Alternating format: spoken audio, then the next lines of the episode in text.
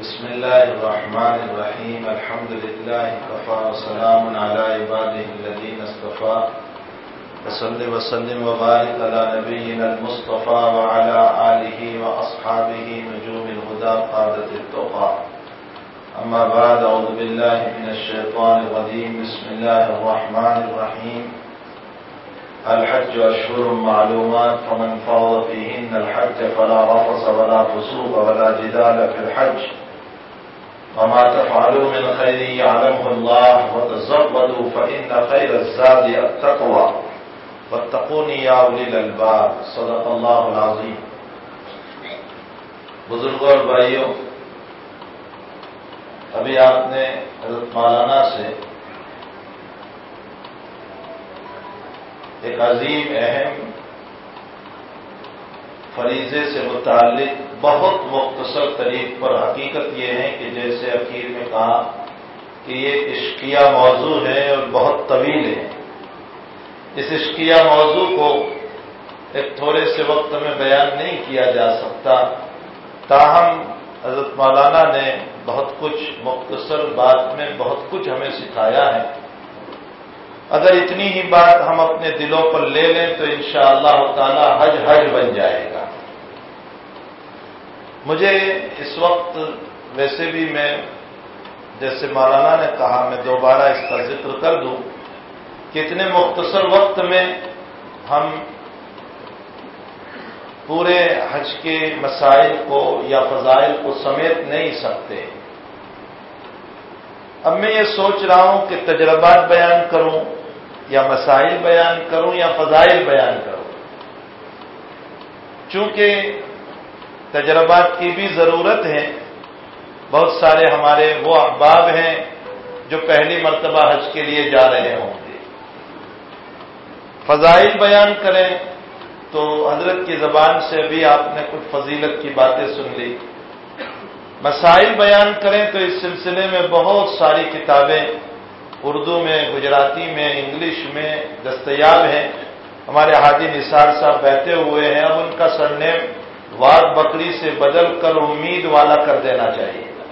اس لیے کہ حاجی صاحب، امید میں بہت تتھس، مضبوط اور بہت محکم انداز میں بہت پاورفل چاہے پھر سامنے حکومت ہو یا پھر گجرات کی حکومت ہو یا سینٹرل حکومت ہو، بہت نڈرتا کے ساتھ لکھتے ہیں۔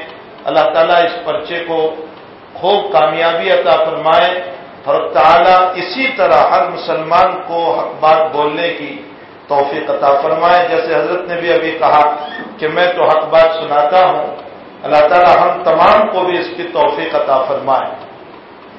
تو ہمارے حاجی صاحب کی کتاب بھی حج کے سلسلے میں بہت اللہ نے مقبولیت عطا فرمائی ہے اور وہ غالباً ہمارے ایوب بھائی نے آپ تک پہنچا بھی دی ہے۔ اگر نہیں پہنچائی ہے تو انشاءاللہ پہنچ جائے گی۔ ایسا پہنچ چکی ہے۔ دیے کہ نہیں ایسا انشاءاللہ پہنچ جائے گی۔ موجود ہے۔ آئی صاحب اجے ایوب صاحب پیچھے سے کہہ رہے ہیں کہ موجود ہے۔ اور انشاءاللہ وہ آپ کو ملے گی۔ اس میں سارے مسائل لکھے ہوئے ہیں۔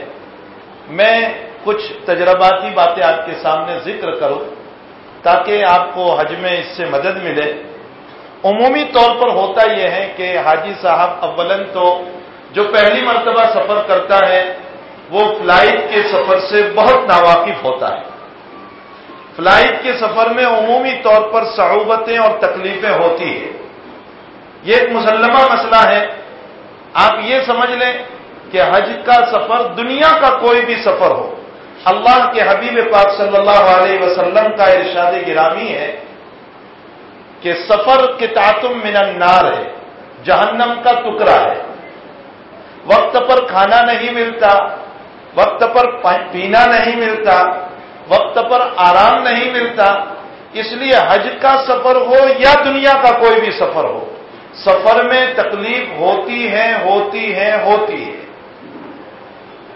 آپ جب فلائٹ کا سفر کرو گے، عمومی طور پر فلائٹ کے مسئلے ہوتے ہیں، خصوصاً حج کے جو فلائٹ ہوا کرتے ہیں، اس میں ڈلے ہونے کے چانسز بہت زیادہ ہیں۔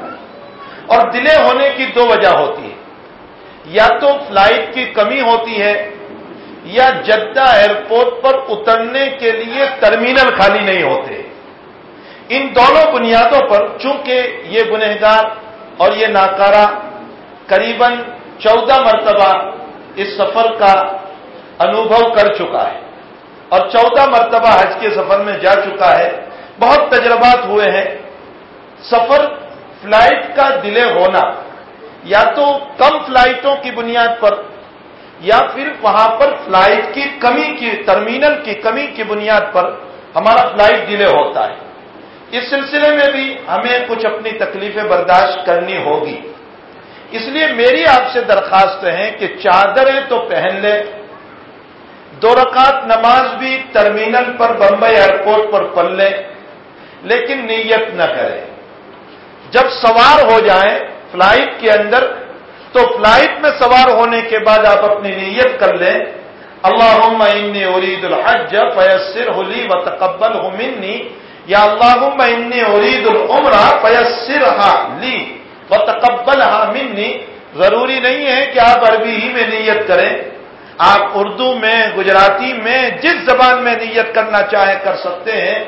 پھر نیت نام ہے دل کے ارادے کا۔ اصل تو دل کا ارادہ ہے، لیکن چونکہ ہمارے دل غفلت میں پڑے ہوتے ہیں، اس لیے دل کی نیت کے ساتھ زبان سے بھی بول لیں اے اللہ میں عمرے کی نیت کر رہا ہوں، تو اس کو میرے لیے آسان فرما اور قبول فرما۔ اور اگر صرف آپ مفرید ہیں، صرف حج کے لیے جا رہے ہیں، تو اے اللہ میں حج کی نیت کر رہا ہوں، تو اسے آسان فرما اور قبول فرما۔ ویسے روایتوں میں تین طرح کی باتیں ملتی ہیں۔ اللہ کے نبی کا پورا سفر حج۔ حضرت جابر رضی اللہ تعالیٰ انہوں نے بیان فرمایا، جو مسلم شریف کی دس صفحات کی روایت ہے، دس پیج کی روایت ہے۔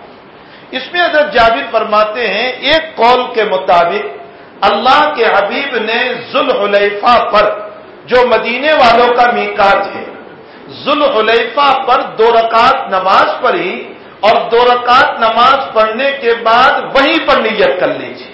ایک کون یہ ملتا ہے، آپ یہیں پر نیت۔ لیکن ہمارا مسئلہ یہ ہے کہ چونکہ ہمیں فلائٹ کا سفر ہے، ممکن ہے فلائٹ ڈیلے ہو، اس لیے آپ ایئرپورٹ پر الحمدللہ ہم اس بات میں ہماری ہندوستان حکومت کی تعریف کرتے ہیں کہ ہماری ہندوستان حکومت نے دہلی ہو یا بمبئی ہو، الحمدللہ حج کا نماز کا مکمل وہاں پر باضابطہ طور پر عبادت خانہ بنایا ہے۔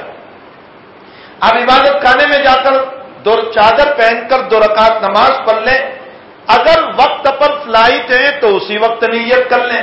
اور اگر وقت پر فلائٹ نہیں ہے تو حضرت جابر رضی اللہ تعالیٰ عنہ کی روایت میں یہ بھی ملتا ہے بعض صحابہ یہ بیان فرماتے ہیں کہ اللہ کے حبیب نے دو رکعت نماز پڑھی اور دو رکعت کے بعد جب اونتنی پر سوار ہو گئے اور اونتنی چلنے لگی تب آپ نے نیت کی۔ ہے روایت سے ہمارا اس کا بھی ثبوت ہو جائے گا۔ اگر آپ وہاں نیت نہیں کر رہے ہیں تو دو رکعت نماز پڑھ کے بیٹھ جائیں۔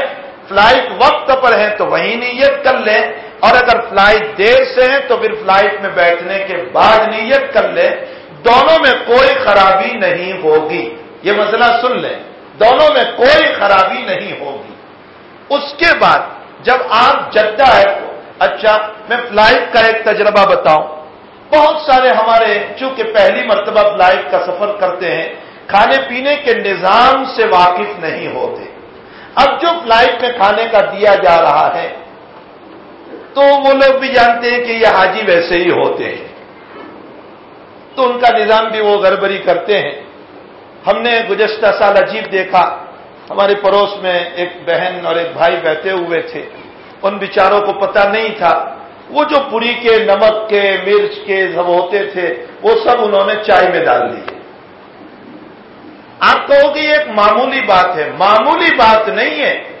مسلمان کی مذاق میں اسلام کی مذاق ہے۔ کہ مسلمان ایسے ہوتے ہیں جن کو بالکل علم نہیں ہوتا ہے۔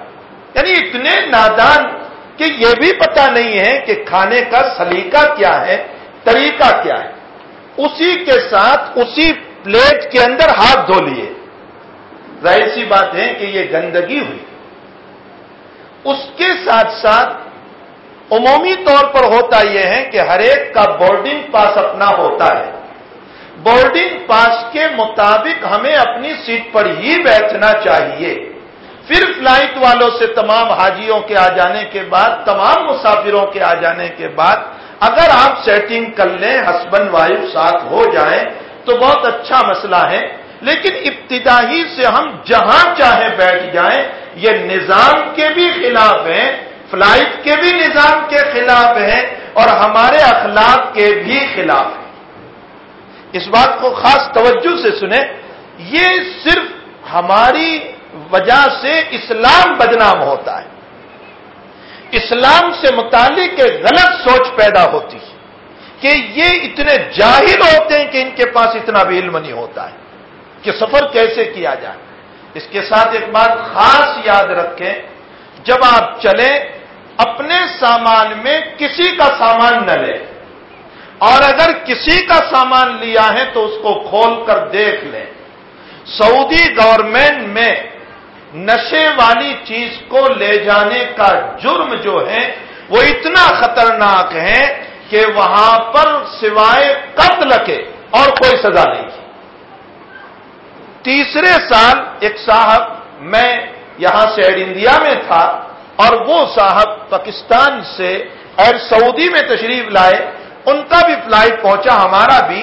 جب ہم نکل رہے تھے تو ان صاحب کے پاس کچھ کتابیں تھیں اور ان کتابوں کو اب تو وہاں مشینیں آ چکی ہیں۔ مشین پر جب ڈال دیا گیا تو ان کو شبہ ہوا، انہوں نے اس باکس کو کھولا تو اس باکس کی کتابوں کے اندر سے کچھ درخت نکلا۔ ان کو اسی وقت علیحدہ کر دیا گیا۔ میں آپ کو یہ بتانا چاہتا ہوں، کسی کا سامان نہ لے۔ کسی نے آپ کو یہ کہا ہے کہ فلاں آدمی کو پہنچا دیں آپ کتان اس کی ذمہ داری نہ لیں اپنی ذات کو ہلاکت میں نہ ڈالیں ہاں اگر آپ کا بہت قریبی ہے اور آپ کو اس کے بعد میں یقین ہے کہ اس طرح کا مسئلہ نہیں ہو سکتا ہے، تو بھی احتیاطن کھول لیں اور کھول کر اس کو دیکھ لیں۔ دیکھو، میرا تو معمول ہے کہ سفر میں مجھے کوئی پیسوں کا لفافہ بھی دیتا ہے تو ہم اس کو بھی کھول لیتے ہیں کہ کوئی چیز اندر میں نہ ہو۔ ورنہ پریشانی ہمیں کھڑی ہوگی، سامنے والا ہاتھ اٹھا دے گا، ہمیں نہیں معلوم تھا۔ ہم نے نہیں دیا تھا۔ یہ مسئلہ خاص یاد رکھیں۔ کسی کی چیز نہ لے جائیں۔ اور آپ کو بھی کہہ رہا ہوں کہ آپ اگر کھانے پینے کی چیزیں لے رہے ہیں اولن تو وہاں ساری چیزیں دستیاب ہے کھانے پینے کی۔ یہاں سے کوئی چیز لے جانے کی ضرورت نہیں ہے، سب وہاں ملتا ہے۔ لیکن اگر آپ کو اپنی گھر کی چیز پسند ہے، لے جانا چاہتے ہیں، تو خسخس والی کوئی چیز نہ لے جائیں۔ یہ درس کی پیدا کرنے والی چیز ہے اور اس کی بنیاد پر آپ کو سزا ہو سکتی ہے۔ حج ایک طرف رہے گا آپ کا اور ایک بہت بڑا مسئلہ آپ کا ہو سکتا ہے۔ دیکھو، فضائل انشاءاللہ، میں ہر منگل کو یہاں درس حدیث میں آتا ہوں، چلگر مسجد کے اندر، میں انشاءاللہ تفصیلا اس منگل کے بعد دو منگل تک مسلسل میں فضائل اور مسائل سب ذکر کروں گا، وہاں ایک گھنٹے کی مجلس ہوتی ہے اور حدیث کا سبق ہوتا ہے، اس کے ضمن میں ساری باتیں آ جائے گی۔ اب وہاں بھی تشریف لے آئے، مکمل وضاحت ہوگی۔ مجھے اس وقت کچھ تجرباتی باتیں آپ کو بیان کرنا ہے۔ تاکہ آپ اپنے حج ایک طرف رکھ کر ہلاکت میں نہ چلے جائیں۔ یہ ایک بہت بڑا مسئلہ ہے۔ آپ جب جدہ ایئرپورٹ پر اتریں گے تو جدہ ایئرپورٹ پر اترنے کے بعد کھیل نہیں ہے کہ حاجی ایوب صاحب یا ان کے بیٹے آپ کو ادھر سے اتارا فلائٹ سے اور فوراً دس منٹ میں آپ کو مکے پہنچا دے، ایسا نہیں ہوگا۔ یہ بات خوب سن لیں۔ عمومی طور پر ہوتا یہ ہے کہ وہاں پہنچنے کے بعد حاجی صاحب کی گالیاں شروع ہو جاتی ہے احرام کی حالت میں۔ اور قرآن کہہ رہا ہے، لا رفس ولا فسو کا ولا جدال بالحج حج کو بجور نہیں، گالی گلوز نہیں، لڑائی جھگڑے نہیں۔ حج تو نام ہی ہے صبر کا۔ حج نام ہے صبر کا۔ یہاں قدم قدم پر آپ کو صبر کا سامنا کرنا پڑے گا۔ حج ٹرمینل پر اترنے کے بعد امیگریشن سے پہلے ہی اب حاجی ایوب صاحب کا بھی نہیں چلے گا، یاسر صاحب کا بھی نہیں چلے گا اور یہاں کے ایم پی کا بھی نہیں چلے گا۔ وہاں صرف مسئلہ چلے گا صرف اور صرف سعودی گورنمنٹ کا۔ سعودی گورنمنٹ کا جو نظام ہے، وہ یہ ہے کہ آپ کو امیگریشن سے پہلے لائن میں بٹھائیں گے۔ آپ کا جو کارڈ ہیلتھ کارڈ جو ہوتا ہے، وہ چیک کیا جائے گا، جو آپ کو دیا جائے گا یہاں تور کی طرف سے۔ اس کے ساتھ ساتھ اگر آپ کا امیگریشن کارڈ بھرا ہوا ہے تو بہت اچھا نور نلانو نہیں ہے تو وہ خود آپ کی مدد کریں گے اور وہ بھر دیں گے۔ اس کے بعد آپ کا امیگریشن شروع ہوگا۔ امیگریشن میں وہاں کا امیگریشن بہت سلو ہے۔ یہ مسئلہ سن لیں۔ بہت سلو امیگریشن ہے۔ وہاں کا حال یہ ہے کہ پانچ کو سکہ لگائیں گے، پھر ایک کہوا پیئیں گے، دو سگریٹ پیئیں گے، پھر شروع کریں گے۔ وہاں کا امیگریشن بہت سلو ہے۔ آپ کو بہت دیر انتظار کرنا ہوگا، گھبرا نہ جائے وہاں سے نکلنے کے بعد ایک بات اور بیچ میں کہہ دوں، یہاں سے آپ کو جو دراب دیا جائے گا، جو تور کی طرف سے آپ کو ملے گا، اس دراب کو یہاں امیگریشن میں آپ کو بتانا نہیں ہے۔ یہاں کاؤنٹر پر آپ کو بتانا نہیں ہے، اس کو جیب میں رکھ دینا ہے۔ دراب کو پاسپورٹ کے ساتھ بالکل نہ رہنے دیں۔ ممکن ہے گم ہو جائے ممکن ہے کوئی کور کر لے اس کو۔ اس کو جیب میں رکھ دیں۔ وہاں بھی امیگریشن میں آپ کو بتانا نہیں ہے۔ جدہ ایئرپورٹ پر امیگریشن میں اس دراب کا کوئی کام نہیں۔ امیگریشن پاس کرنے کے بعد، اب جب آگے چلو گے تو اس کے بعد آپ کو آپ کا سامان لینا ہے۔ سامان لینے کے بعد جب باہر نکلیں گے تو وہ دراپ لینے والے بیٹھے ہوئے دراپ لیے بغیر آپ کو نکلنے نہیں دیں گے۔ وہاں دراپ آپ کا جمع ہوگا۔ آپ کی پاسپورٹ پر آپ کی وہاں کی بسوں کا جو نظام ہے، وہ ساری ٹکٹ دی جائے گی آپ کو اور پھر آپ کا پاسپورٹ آپ کے ہاتھ میں دیا جائے گا۔ جیسے ہی آپ نکلو گے اپنا سامان لے کر، وہاں بڑی بڑی لاریاں کھڑی ہوگی۔ حکومت کی طرف سے ان کے آدمی کھڑے ہوں گے۔ آپ کے سامان کو ان کی لاڑیوں میں ڈال دیں گے۔ آپ بالکل یہ فکر نہ کریں کہ یہ سامان ہمارا گم ہو جائے گا، کچھ نہیں۔ اس لاری کے پیچھے آپ چلتے رہیں اور اگر لاری کے پیچھے نہیں بھی چلے تو انڈیا کا وہاں پر جھنڈا لگا ہوا ہوتا ہے۔ وہ سارا سامان وہیں پہنچتا ہے۔ آپ جا کر کے اپنا سامان تلاش کر لیں اور اپنی حفاظت میں رکھ لیں۔ اب بھی آپ وہاں پر یہ نہیں ہوگا کہ حاجی صاحب اب آپ کو بس لے کر کے فوراً دس منٹ میں بٹھا دے۔ اب وہاں سارا نظام ان کا چلنے والا ہے۔ ہاں یہ لوگ پوری کوشش کرتے ہیں، جو حج گروپ والے ہوتے ہیں، آج یہ صاحب، پوری کوشش کرتے ہیں کہ آپ کو کسی طرح جلد از جلد مکہ لے جائے لیکن بھائی، آخر ان کا بھی ایک نظام ہوتا ہے، بسوں کی سیٹنگ ہوتی ہے۔ اب جو بسوں کی سیٹنگ ہوگی، اس میں ہم کو حاجی صاحب کو بٹھا کر کے سب سے پہلے معلم کے آفس پر پہنچایا جائے گا۔ معلم کا آدمی آپ کو پتہ دے گا۔ اب آپ کی پاسپورٹ کی ذمہ داری آپ کی ختم۔ یہ حاجی ایوب صاحب کی معرفت ساری پاسپورٹیں معلم کے پاس جمع ہو جائے گی۔ آپ کے ہاتھ میں پاسپورٹ اب نہیں رہے گی۔ وہاں تلاش نہ کرنا کہ پاسپورٹ لاؤ ہماری۔ بس صاحبان جھگڑا کرتے ہیں کہ ہماری پاسپورٹ لاؤ۔ پاسپورٹ معلم کے پاس جمع ہو جاتی ہے۔ وہ آپ کو ایک پہچان کا پتہ دے گا اور ایک آپ کے گلے میں پہننے کا پتہ دے دے گا۔ ان دونوں کو اپنے پاس رکھنا ہے۔ وہاں سے ہماری بس سیدھی جہاں ان کی بلڈنگ ہوتی ہے حاجی ایوب صاحب کی جہاں رکھی ہوئی ہوتی ہے، وہاں ہم کو پہنچا دیا جاتا ہے۔ اب اگلا نظام حاجی ایوب صاحب کا شروع ہوگا۔ جو کچھ کھانے کا نظام، رہنے کا نظام، پہننے کا نظام، یہ سارے نظام وہاں شروع ہو جائے۔ یہ تو ہو گیا ہمارے سفر کا ابتدائی خاکہ۔ اس خاکے کے بعد جیسے حضرت مولانا نے ابھی آپ سے کہا کہ تھکے ہوئے ہوں گے، تھوڑا سا آرام کر لیں۔ جلدی نہ کریں۔ حاجی صاحب اتنے جوش میں نہ آ جائیں۔ ابھی راستے معلوم نہیں ہوں گے۔ اچانک کسی راستے سے نکل گئے، بھٹک جائیں گے۔ ادھر ادھر ہو جائیں گے۔ دو پانچ دس کا گروپ بن کر کے جائیں۔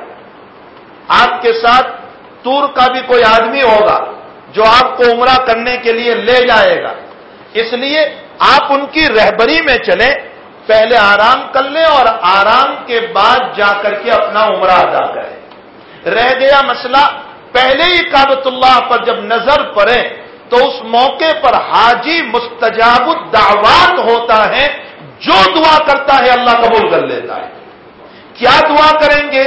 انفرادی دعاؤں کے بجائے حضرت امام محمد ابن حسن شیبانی رحمت اللہ علیہ، جو ابو حنیفہ کے شاگرد رشید ہیں، وہ یوں فرماتے ہیں کہ پہلی نگاہ جب کابت اللہ پر پڑے، تو یہ دعا کرو، اے اللہ، یہاں کی حاضری قبول کر، میرے حج و عمرہ کو قبول کر، اور جتنی دعائیں میں کروں گا، ساری دعاؤں کو قبول کر لینا۔ اب جب یہ دعا قبول ہو گئی، تو جتنی دعائیں وہاں روزانہ کرتے رہیں گے ساری دعائیں قبول ہوتی رہے گی۔ یہ ایک جامع دعا ہے۔ اس دعا کا ہتھیار کو استعمال کر لیا جائے۔ اب اس اب تشریف لے جانا اب اس کے بعد عمرہ سے فارغ۔ عمرے سے فراغت کے بعد آپ اپنے مکان پر قیام کریں۔ اس مقام پر قیام کے درمیان کثرت سے طواف کرتے رہیں دیکھو میری ایک بات خاص طور پر سن لیں۔ جو زیادہ عمر والے ہیں، وہ بہت زیادہ طواف میں منہمک نہ ہو اپنی طاقت اور بساط کے مطابق اپنی ذات پر ظلم نہ کرے اس لیے کہ آگے آپ کو حج کا فریضہ ادا کرنا ہے۔ اور اگر آپ بیمار ہو گئے تو آپ کا حج کا فریضہ رہ جائے گا۔ اس لیے جوان تو کثرت سے طواف کریں۔ لیکن بروہوں کو چاہیے کہ اپنی طاقت سے زیادہ طواف نہ کریں اللہ نے بندے کو اتنا ہی مکلب بنایا ہے جتنی طاقت ہے اس سے زیادہ مکلب نہیں بنایا۔ اس لیے اپنی طاقت سے زیادہ طواف نہ کریں ایک ساتھ میں مسئلہ اور بتا۔ دوں جس طواف کے بعد صحیح ہے، اس طواف میں ہم کو رمل کرنا ہے۔ لیکن رمل کے بعد میں مسئلہ جیسے ابھی حضرت مولانا نے بتایا کہ ذرا موندے ہلا کر، لیکن اس میں خیال رکھیں کہ کسی کو تکلیف نہ ہو۔ اس لیے کہ رمل میں بہت زوروں سے یوں چلنا، یہ سنت ہے اور تکلیف پہنچانا حرام ہے۔ کہیں سنت کو ادا کرنے کے لیے حرام کا ارتقاب نہ ہو جائے۔ مسائل کو بہت غور سے سنیں۔ ان کتابوں کو توجہ سے پڑھیں۔ حجر اسود پر بوسا دینا سنت ہے اور کسی کو تکلیف پہنچانا حرام ہے۔ ایک سنت کو ادا کرنے کے لیے حرام کا ارتقاب نہ کرے اللہ اگر فراقی کے ساتھ، وسعت کے ساتھ، آسانی کے ساتھ آپ کو موقع دے دیتا ہے تقبیل کا، تو بوسا دے لے ورنہ تو میرے نبی نے فرمایا کہ لکڑی لگا کر، لیکن وہاں لکڑی لگانے کا کوئی مسئلہ نہیں۔ دور سے استلام کر لے، سلام کر لے اور سلام کر کے اپنے ہاتھوں کو چوم لے۔ اس پر بھی اتنا ہی ثواب ملنے والا ہے۔ ایک بات جو کہیں نہیں سنی ہوگی وہ میں بتا دوں۔ انشاءاللہ تفصیلی مسائل و فضائل تو میں نے بتایا۔ اب وہی تجریب لائیں۔ اس منگل کے بعد کی منگل اور اس کے بعد کی منگل۔ میں انشاءاللہ اس پر مفصل بات کروں گا۔ حضرت عمر رضی اللہ تعالی عنہ نے حجر اسود کو کھڑے ہو کر یوں فرمایا کہ ان کا حجر، تو ایک پتھر ہے لاتن فومن کا ولا تزو تج سے نفع بھی نہیں ہوتا تج سے نقصان بھی نہیں ہوتا۔ لوما رائی تو رسول اللہ صلی اللہ علیہ وسلم، اگر میں نے اپنے نبی کو نہ دیکھا ہوتا، تو میں تجھے بوسا نہ دیتا۔ کیا فرمایا؟ کہ تجھ سے نفع بھی نہیں، نقصان بھی نہیں۔ حضرت علی پیچھے کھڑے تھے۔ فرمایا، امیر المؤمنین امیر المؤمنین، ان نہاد الحدر ین ویزر نفع بھی پہنچاتا ہے، نقصان بھی پہنچاتا ہے۔ یہ بات آپ کو کہیں نہیں ملے گی۔ یہ میرے حضرت سے سنی ہوئی، شیخ یونس صاحب سے سنی ہوئی بات ہے۔ حضرت نے فرمایا کہ امیر المؤمنین حضرت علی نے پیچھے سے فرمایا کہ امیر المؤمنین یہ پتھر نفع بھی دیتا ہے، نقصان بھی دیتا ہے۔ فرمایا کیسے؟ حضرت عمر نے سوال کیا کیسے؟ تو حضرت علی نے فرمایا سمی تو رسول اللہ صلی اللہ علیہ وسلم، میں نے اپنے نبی سے سنا ہے۔ اللہ کے حبیب نے فرمایا کہ اللہ نے جب اس پتھر کو دنیا میں اتارا تھا، تو اس میں لوگوں کے نام ڈال دیے ہیں۔ کہ کون محبت سے بوسا دیتا ہے اور کون ریاکاری سے بوسا دیتا ہے۔ جو محبت سے بوسا دیتا ہے، اسی کے گنا کو وہ کھینچتا ہے۔ ریاکاری والوں کے گنا کو نہیں کھینچتا۔ یہ بات کہیں نہیں ملے گی آپ کو۔ بہرحال، طواف کے درمیان متانت، سنجیدگی، دعاؤں کو یاد کر کے جائیں۔ ہمارے حجاج کو دعائیں یاد نہیں ہوتی۔ وہاں جا کر کے اس کو دیکھتے ہیں، اس کو دیکھتے ہیں۔ اتنا اہم فریضہ ادا کرنے جا رہے ہیں اور ہمیں دعاؤں کا علم نہیں۔ ہمیں تلبیہ معلوم نہیں۔ اگر کوئی دعا آپ کو یاد نہیں ہے، تو کم سے کم یہ دعا یاد کر لینا۔ ربنا آتنا فی دنیا حسنا وفل آخرت حسنا وکینا عذاب النار۔ میرا نبی کہہ رہا امام بخاری نے بخاری شریف میں نقل فرمایا کہ دنیا کے حسنا میں ساری دنیا کی بلائیاں آ گئی اور آخرت کے حسنا میں ساری آخرت آ گئی۔ یہ ایسی جامع دعا ہے جس میں دنیا بھی پوری آ جاتی ہے اور اس میں آخرت بھی پوری آ جاتی ہے۔ کم سے کم یہ دعا تو یاد کر لینا اور متانت اور سنجیدگی کے ساتھ کسی کو تکلیف پہنچائے بغیر حج کرنا۔ دیکھو، میں مسائل میں اور فضائل میں جانا نہیں چاہتا۔ ہمارے بدن میں چار چیزیں ہیں۔ آگ، پانی، مٹی اور ہوا۔ ہم چار چیزوں سے بنے ہیں۔ آگ، پانی، مٹی اور ہوا۔ آگ، آپ بدن کھجاؤ، گرمی لگتی ہے۔ آگ موجود ہے۔ اگر آگ کو کوئی دور کرنا چاہے تو نہیں ہو سکتی۔ بدن ٹھنڈا ہو جائے گا، قبر میں پہنچ جائیں گے آگ کا خاصہ ہے غرور اور تکبر۔ جب آگ ہے تو غرور اور تکبر تو رہے گا۔ اس غرور اور تکبر کو ختم نہیں کرنا ہے۔ اس لیے کہ شریعت میں کبھی کبھی غرور اور تکبر کی ضرورت پڑتی ہے۔ کہاں پڑتی ہے؟ میدان میں پڑتی ہے۔ کہاں پڑتی ہے؟ رمل میں پڑتی ہے۔ کبھی تو شان بتانے کی ضرورت پڑتی ہے۔ اس لیے ختم نہیں کرنا ہے، اس کو دبانا ہے۔ دبے گا کیسے؟ جو تقریر والا یوں کہہ دے کہ غرور اور تکبر کو مٹا دو یہ غلط۔ غرور تکبر کو مٹانے کے لیے آگ ختم کرنا پڑے گا اور آگ ختم کریں گے تو قبرستان کے حوالے ہو جائیں گے۔ پھر حج میں بھی نہیں جا پائیں گے۔ دبانا ہے۔ دبے گا کیسے؟ فرمایا، نماز اخلاص کے ساتھ پڑھو۔ اگر اخلاص سے، شرائط سے نماز پڑھی تو اللہ غرور تو تکبر کو دبا دے گا۔ نمبر دو، ہمارے بدن میں پانی ہے۔ ہر وقت پانی پی رہے اور پانی کا خاصا لالچ ہے۔ فلڈ چلتا ہے نا جب سیلاب جب چلتا ہے، ریل آتی ہے۔ تو وہ یہ نہیں دیکھتا کہ یہ مالدار کا مکان ہے، غریب کا مکان ہے، امیر۔ ہر ایک کو بہا لے چلتا ہے۔ جو آیا اس کو بہا لے جاتا ہے۔ معلوم ہوتا ہے پانی کا خاصا لالچ ہے۔ ہمارے اندر بھی لالچ موجود ہے پانی کی وجہ سے۔ اب اس لالچ کو دبانا ہے۔ مت تو نہیں سکتی۔ مٹانے کے لیے پانی ختم کرو۔ دبانا ہے۔ دبے گی کیسے؟ فرمایا کہ تمہیں روزے کی عبادت دیتا ہوں۔ اگر روزے کو اخلاص کے ساتھ رضائے مولا کے لیے رکھو گے، تو انشاءاللہ تمہاری لالچ دب جائے گی۔ دیکھو، مغرب سے پہلے دس منٹ کی دیر ہے، روزہ لگا ہوا ہے، لیکن میرا ہاتھ نہیں بڑھتا۔ ارے، پیلے پانی کوئی دیکھنے والا نہیں، کہتا ہے میرا لت دیکھ رہا ہے۔ لالچ دب گئی روزے کی وجہ سے۔ ہمارے بدن میں مٹی بھی ہے، پورے مٹی سے بنے ہیں۔ مٹی کا خاصہ بخیلی ہے۔ مٹی بہت بخیل ہے۔ اللہ نے خزانے کے خزانے اس میں رکھے لیکن دیتی نہیں ہے ہم کو۔ جب تک کہ اس میں مشینوں سے جو ہے سوراخ نہ کرو، بڑے بڑے بموں کے ذریعے سے سوراخ نہ کرو، وہاں تک یہ ہم کو کچھ نہیں دیتی۔ ہمارے بدن میں جب مٹی ہے تو یقینی بات ہے کہ بخیلی بھی ہم میں ہے۔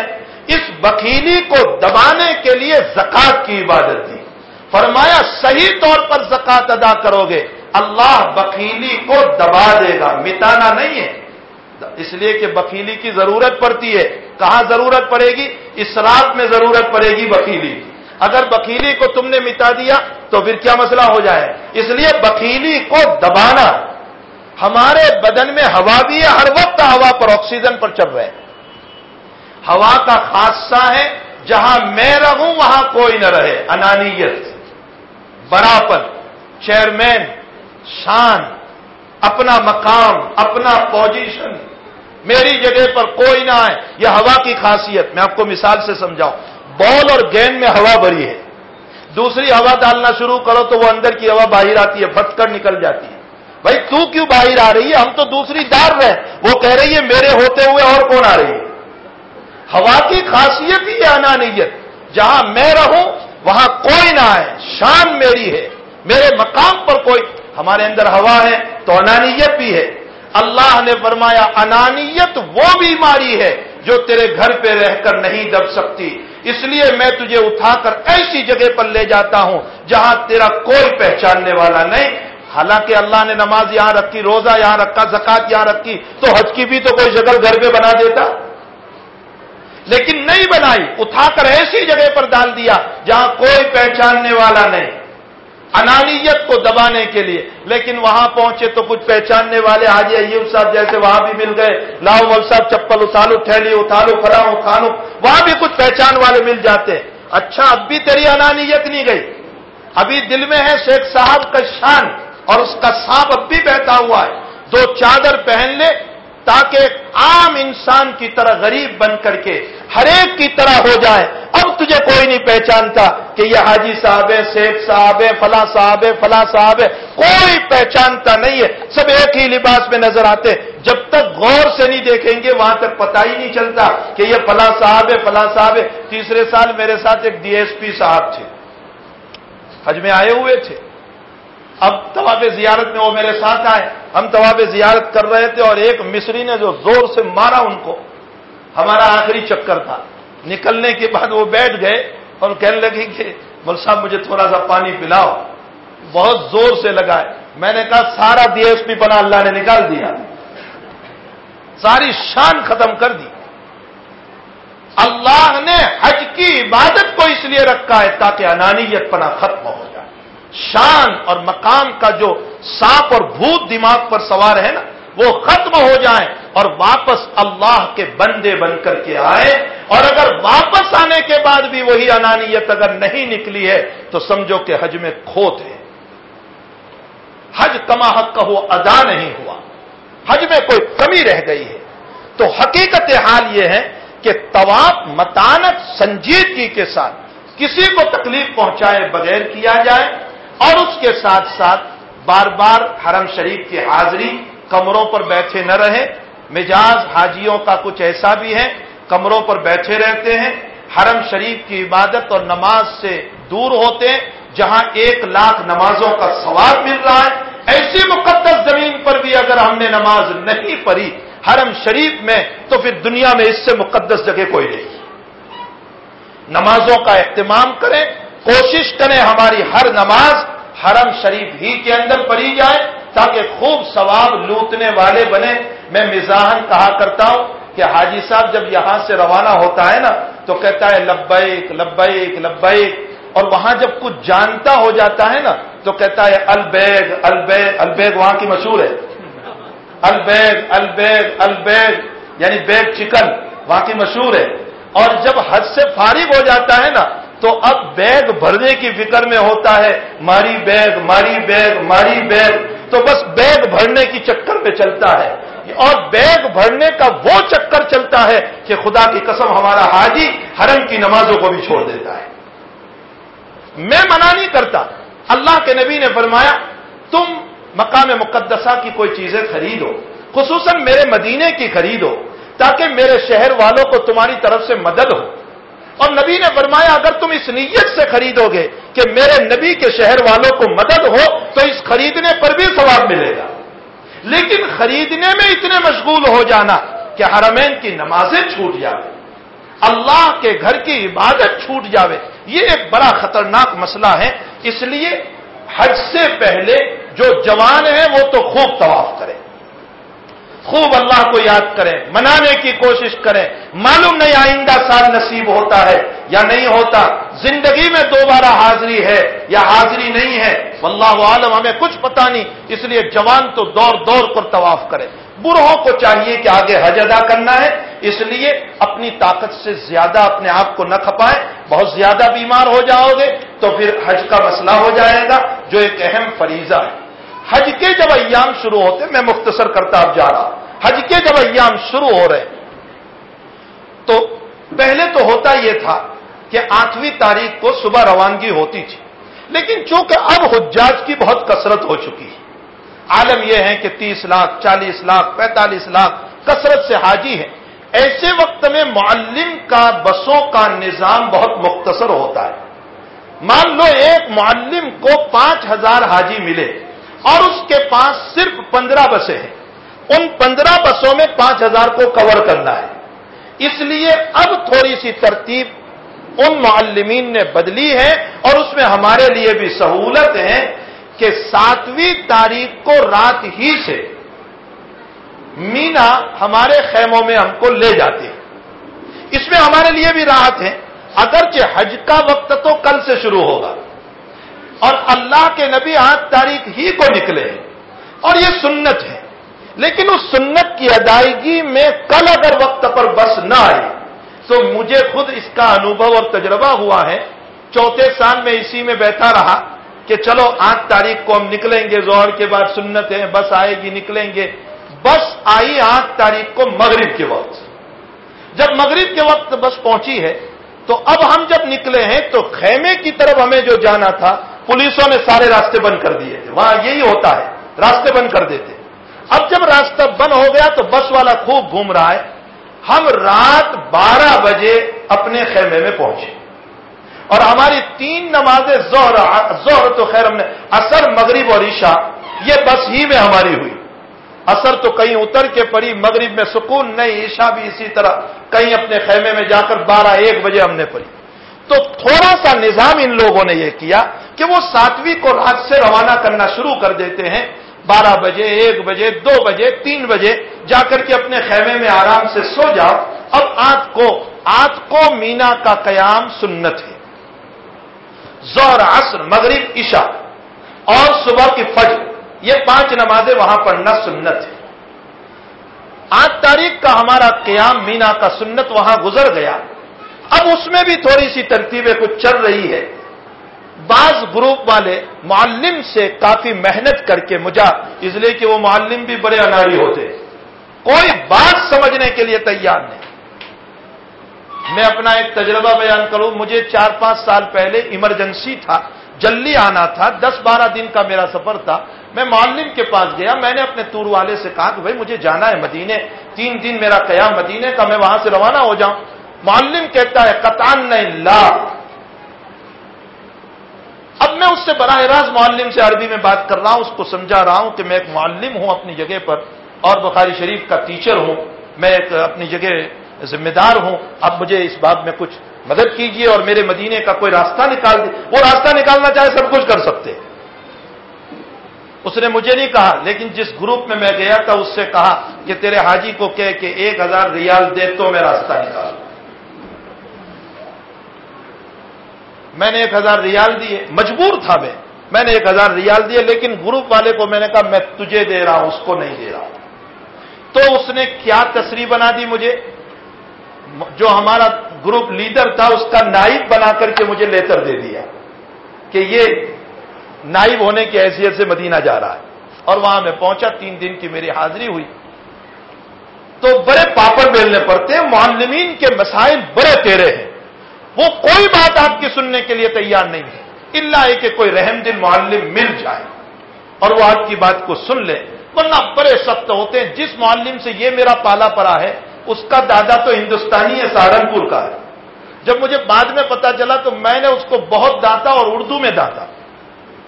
اردو جانتا تھا۔ میں نے پھر اس کو اردو میں داتا۔ میں نے کہا کہ مقام مقدسہ پر پہنچنے کے بعد بھی خمیر نہیں بدلا تم لوگوں کا۔ اندر کا ضمیر نہیں بدلا۔ خیر وہ مجھے کہنے لگا کہ ہم شرتا کو بلا لیں گے، فلاں کو۔ میں نے کہا، کچھ بھی کر، تو میرے پکڑ میں بھی ہے، تو نے رشوت لی ہے۔ تو یہ تجربات ہیں، اس لیے میری آپ سے گزارش ہے کہ آٹھ تاریخ کے بعد کبھی معلمین یہ بھی کہتے ہیں کہ رات ہی سے چلو اور میں اس صورت میں فجر کی نماز ہماری سنت کی رہ جاتی ہے، لیکن کچھ مجبوریاں بھی ہے اور کبھی ایسا بھی ہوتا ہے کہ فجر کے بعد لے چلتے ہیں۔ تو اس صورت میں فجر ہماری مینا ہی میں ادا ہو جاتی ہے۔ البتہ فجر کی نماز مینا میں ادا کرنا سنت ہے۔ کبھی یہ سنت چھوٹ جاتی ہے معلمین کی بنیاد پر۔ اور کبھی ایسا ہوتا ہے کہ ادا ہو جاتی ہے۔ اللہ تعالیٰ ہمارے ان گروپ لیڈروں کو جزائے خیر دے، یہ لوگ کوشش کرتے رہتے ہیں۔ لیکن پھر آخر بے بس ہونا ہی پڑتا ہے ان کے ساتھ اس لیے کہ ان کے نظام کے تابع نہیں چلتے، تو پھر وہ یہ کہتے ہیں کہ اچھا تم اپنا نظام بنا لو۔ اب ہم کہاں سے نظام بناتے ہیں وہاں؟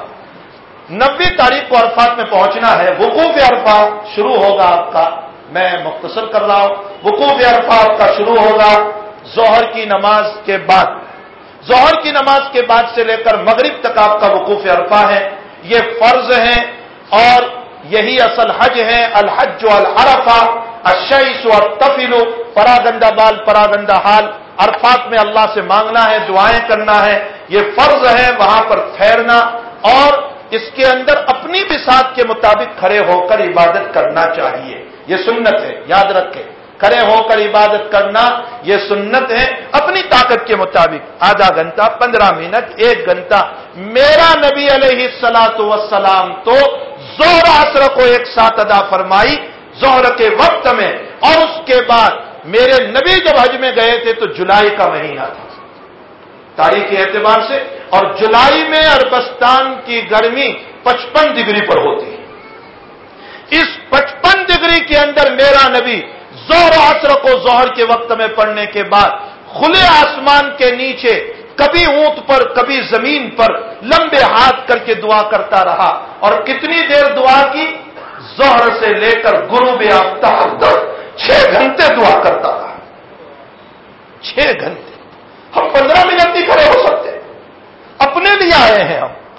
اپنے حج کے لیے، اپنی رضا کے لیے۔ اور اب آدھا گھنٹہ نہیں کھڑا رہ سکتے۔ کھڑے رہ کر کچھ عبادت کرے اللہ۔ کچھ دعائیں کرے۔ چھ گھنٹے میرا نبی روتا رہا۔ ان میں سلما کو رحم آیا۔ کسی نے کہا، کوئی نبی کو پانی تو پلاؤ۔ تب ایک صحابی اٹھے اور دودھ کا پیالہ لے کر گئے۔ نبی نے دو گھونٹ پیے، پھر رونا شروع کر دیا۔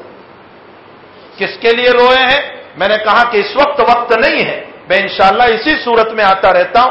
وہاں مفصل بتاؤں گا۔ اپنی اولاد کے لیے نہیں، ان کی اولاد تو جنت کی جوانوں کی سردار ہے۔ ان کی بیویاں تو نبی کے ساتھ رہے گی۔ ان کے صحابہ تو رضی اللہ عنہم ہے۔ میرا نبی آنے والی اپنی امت کے لیے رویا ہے۔ ہمارے لیے رویا ہے۔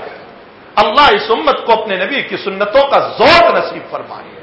اپنی نبی کی طریقوں پر چلنے کی توفیق عطا فرمائے۔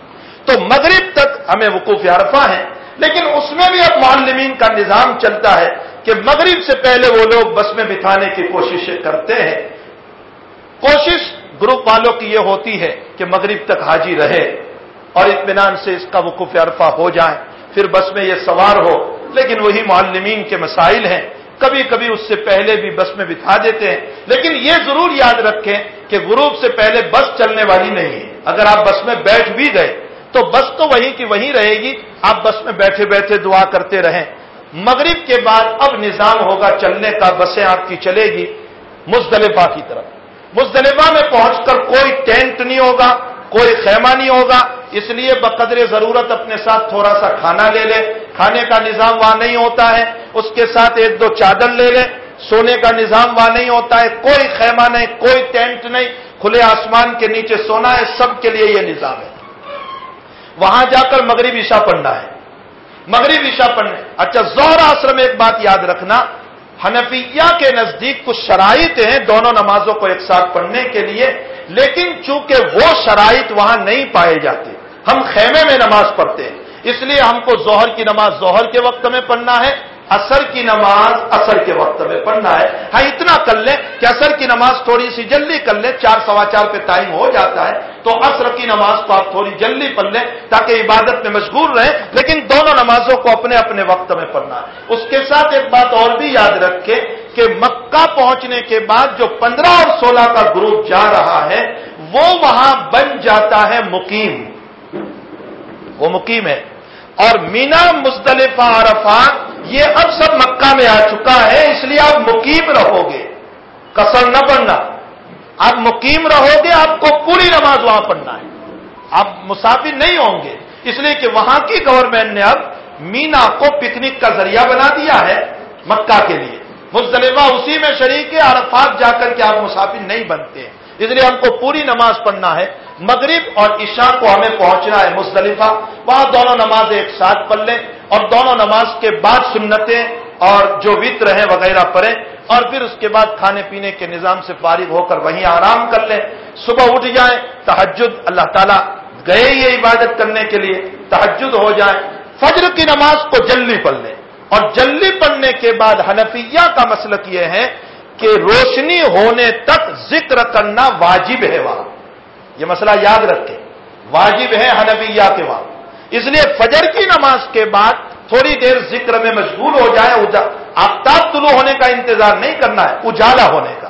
جہاں اجالا ہو گیا، اب آپ روانہ ہو جاؤ، اپنے خیموں کی طرف مینا میں۔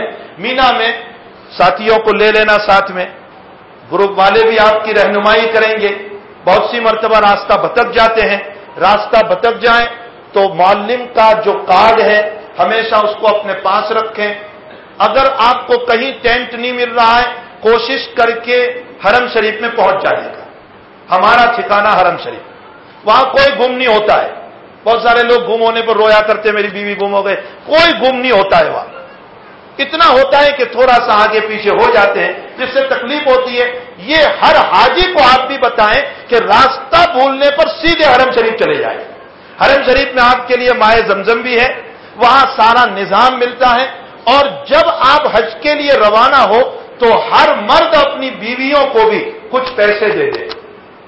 دو سو، ڈھائی سو ریال دے دیں ان کیس اگر علاحدگی ہو گئے تو وہ اپنے پیسوں کے ذریعے سے اپنا نظام وہاں کا کر لیں اور پھر وہاں حرم شریف میں آپ کسی کو بھی پتہ بتاؤ گے، وہ لوگ آپ کو معلم کے آفس پر پہنچا دیں گے۔ معلم آپ کے گروپ لیڈر کو، حاجی ایوب صاحب کو فون کریں گے کہ آپ کا حاجی یہاں آیا ہوا ہے، یہ آ کر کے آپ کو وہاں سے وصول کر لیں۔ بہت آسان طریقہ ہے۔ پریشان ہونے کی کوئی کوشش تو کریں کہ ہاتھ پکڑ کے چلے لیکن اگر مسئلہ ہو ہی جائے تو پھر اس صورت میں پریشان ہونے کی کوئی ضرورت نہیں ہے۔ حرم شریف کا راستہ اختیار کر لیں۔ اب دس کو آپ کو جو کام کرنے ہیں، وہ پہلا کام آپ کا ہوگا جمرے کی رمی۔ ایک جمرے کی رمی کرنا ہے۔ اس کے بعد دوسرے نمبر پر آپ کی قربانی ہے اور قربانی کے بعد جا کر حلق کرنا ہے۔ پہلے حنفیہ کے وہاں یہ ترتیب واجب تھی، لیکن اب حنفیہ کے علماء نے بھی اس کو سنت کہہ دیا ہے۔ لیکن اس کا یہ مطلب نہیں ہے کہ سنت کی وجہ سے ترتیب کے خلاف کر دو۔ کوشش کریں کہ سنت کے مطابق ادا ہو۔ پہلے جمرے کی رمی، پھر قربانی، پھر حلق اور پھر طواف زیارت ہم کو کرنا ہے، اس کے لیے کوئی ترتیب نہیں۔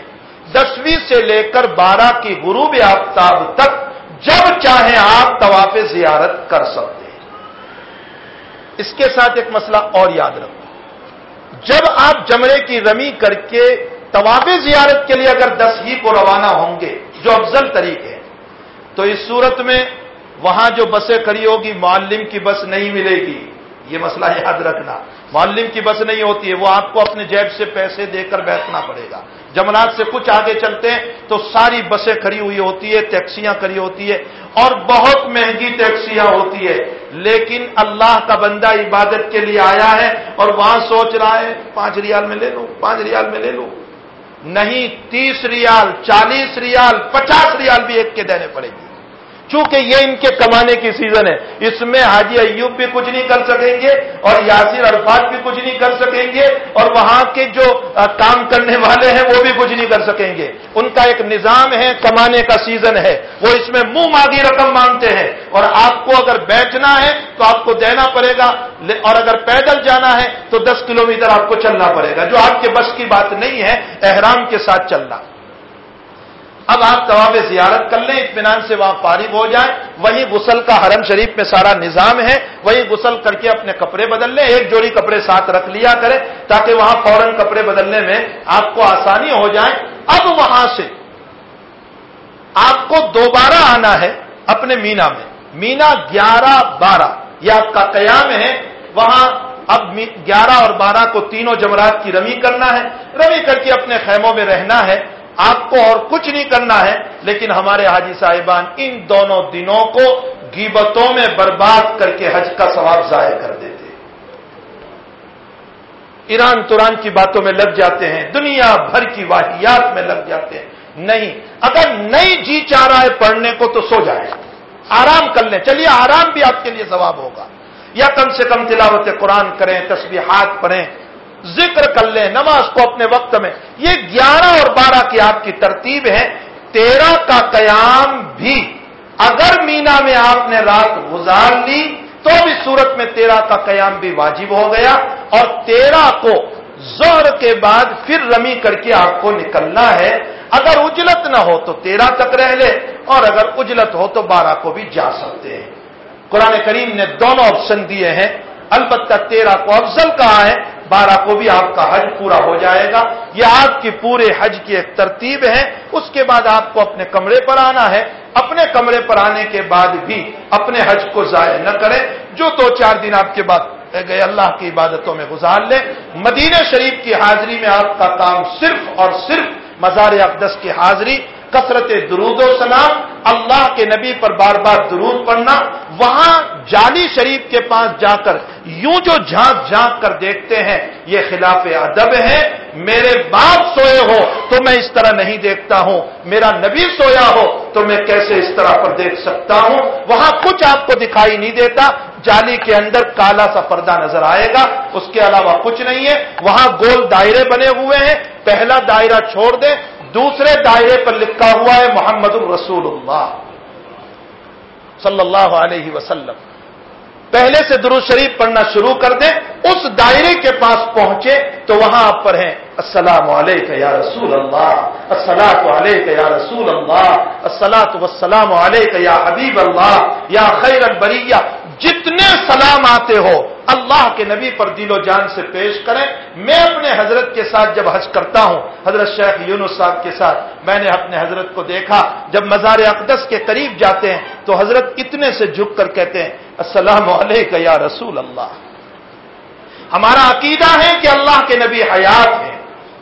اللہ کے نبی زندہ ہے قبر مبارک کے اندر پورے ادب کا لحاظ رکھا جائے، شور نہ کریں۔ زور سے نہ بولے، وہاں آیت لکھی ہوئی ہے، لا ترفاؤ وسوا تکم فاؤ کسوتی نبی نبی کی آواز پر اپنی آواز کو بلند نہ کرو۔ بڑے ادب کے ساتھ رہو۔ وہاں آپ کو کوئی کام نہیں کرنا ہے۔ وہاں مزار اقدس کی حاضری اور اس کے ساتھ ساتھ کثرت درو شریف، تلاوت قرآن، پانچوں وقت کی نماز۔ دس دن آپ کو رہنا ہوتا ہے یا کم سے کم نو تو ہوتے ہی ہیں۔ ان نو دس دنوں کے اندر کوشش کرو آپ کا ایک قرآن پورا ہو جائے، اپنے حبیب کو پیش کر کے آئے۔ ایک قرآن پورا کر لیں اور اپنے حبیب کو پیش کر دیں روزانہ کے تین پارے ہوں گے، دس دن میں پورا ہو جائے گا۔ کیا بعید ہے کھانے پینے کا نظام تو سارے گروپ والے کر رہے ہیں، نہ سونے کا فکر۔ بس سب اپنی جگہ ریڈی ہے، ہم کو تو صرف عبادت کرنا ہے، پھر بھی نا ہوں گے اگر ہم یہ کام نہ کریں۔ اس لیے کوشش کریں کہ آپ کا نو دس دن میں قرآن شریف پورا ہو جائے، دربار نبوی میں اس کو پیش کر دیں اور یوں کہہ کر نکلیں کہ اے میرے نبی گنہ گار امتی تیرے در پر آیا تھا، کچھ نہیں ہو سکا ہے، جو کچھ توتا پوتا تیری شان میں ہوا ہے، تیری خدمت میں پیش کر کے روانہ ہو رہا ہے۔ اے اللہ کے نبی، میرے گناہوں کی وجہ سے مجھے آئندہ یہاں کی حاضری سے محروم نہ کرنا۔ میرے گناہوں کی وجہ سے آئندہ مجھے یہاں کی حاضری سے معلوم نہ کرنا۔ یہ مختصر سفر کی رویداد ہے۔ کچھ میرے تجربات ہیں جو میں نے ضمن بیان کر دیے۔ یہ بہت ضروری تھے، اس لیے میں نے ان چیزوں کو ذکر کر دیا۔ بہت سارے حجاج ڈھیر کا ڈھیر سامان لے کر چلتے ہیں۔ اس کی بھی کوئی ضرورت وہاں نہیں۔ ساری دنیا بھر کے کھانے پینے کی چیزیں وہاں میسر ہیں۔ خاموخواہ کے لیے بوجھ اٹھا اٹھا کر کے نہ جائیں۔ دو جوڑی احرام لے لیں۔ دو جوڑی احرام کی ضرورت رہتی ہے، کبھی ایک گندا ہو گیا تو دوسرا ہمارے کام میں آ جائے۔ چار جوڑی کپڑے تو بہت انف ہو جاتے ہیں۔ کیا ضرورت ہے کہ اتنا سارا دھیر کا دھیر ہم سامان لے کر کے جائیں؟ اجازت ہے، آپ بقدر ضرورت وہاں کی چیزیں خریدیں۔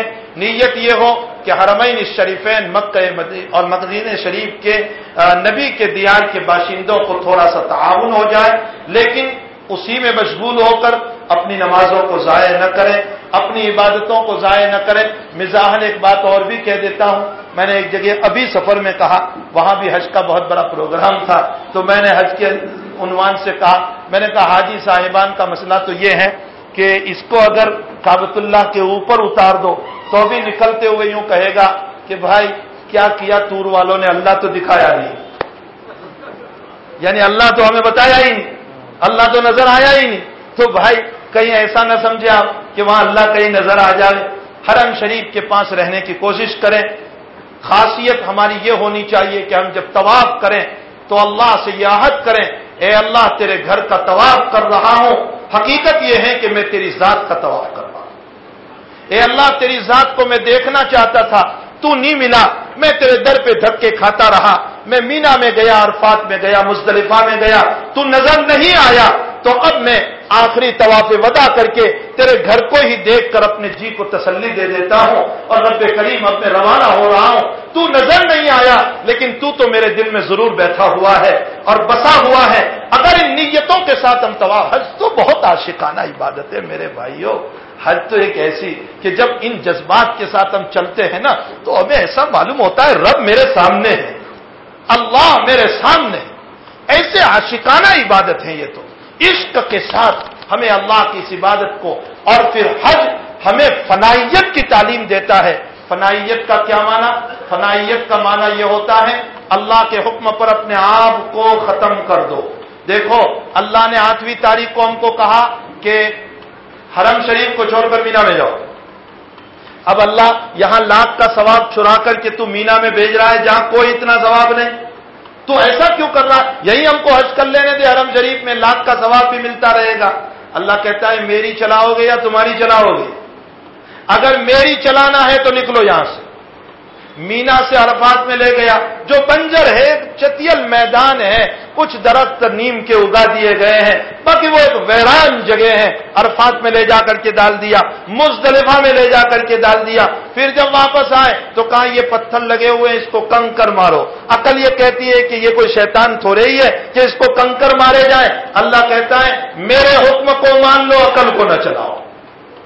میرے حکم کو مانو اپنی عقل کو دخل نہ دو۔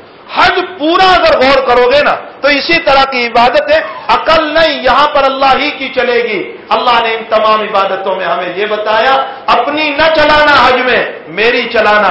اگر میری چلاؤ گے تو حج قبول ہے، اپنی چلاؤ گے تو حج مردود ہے۔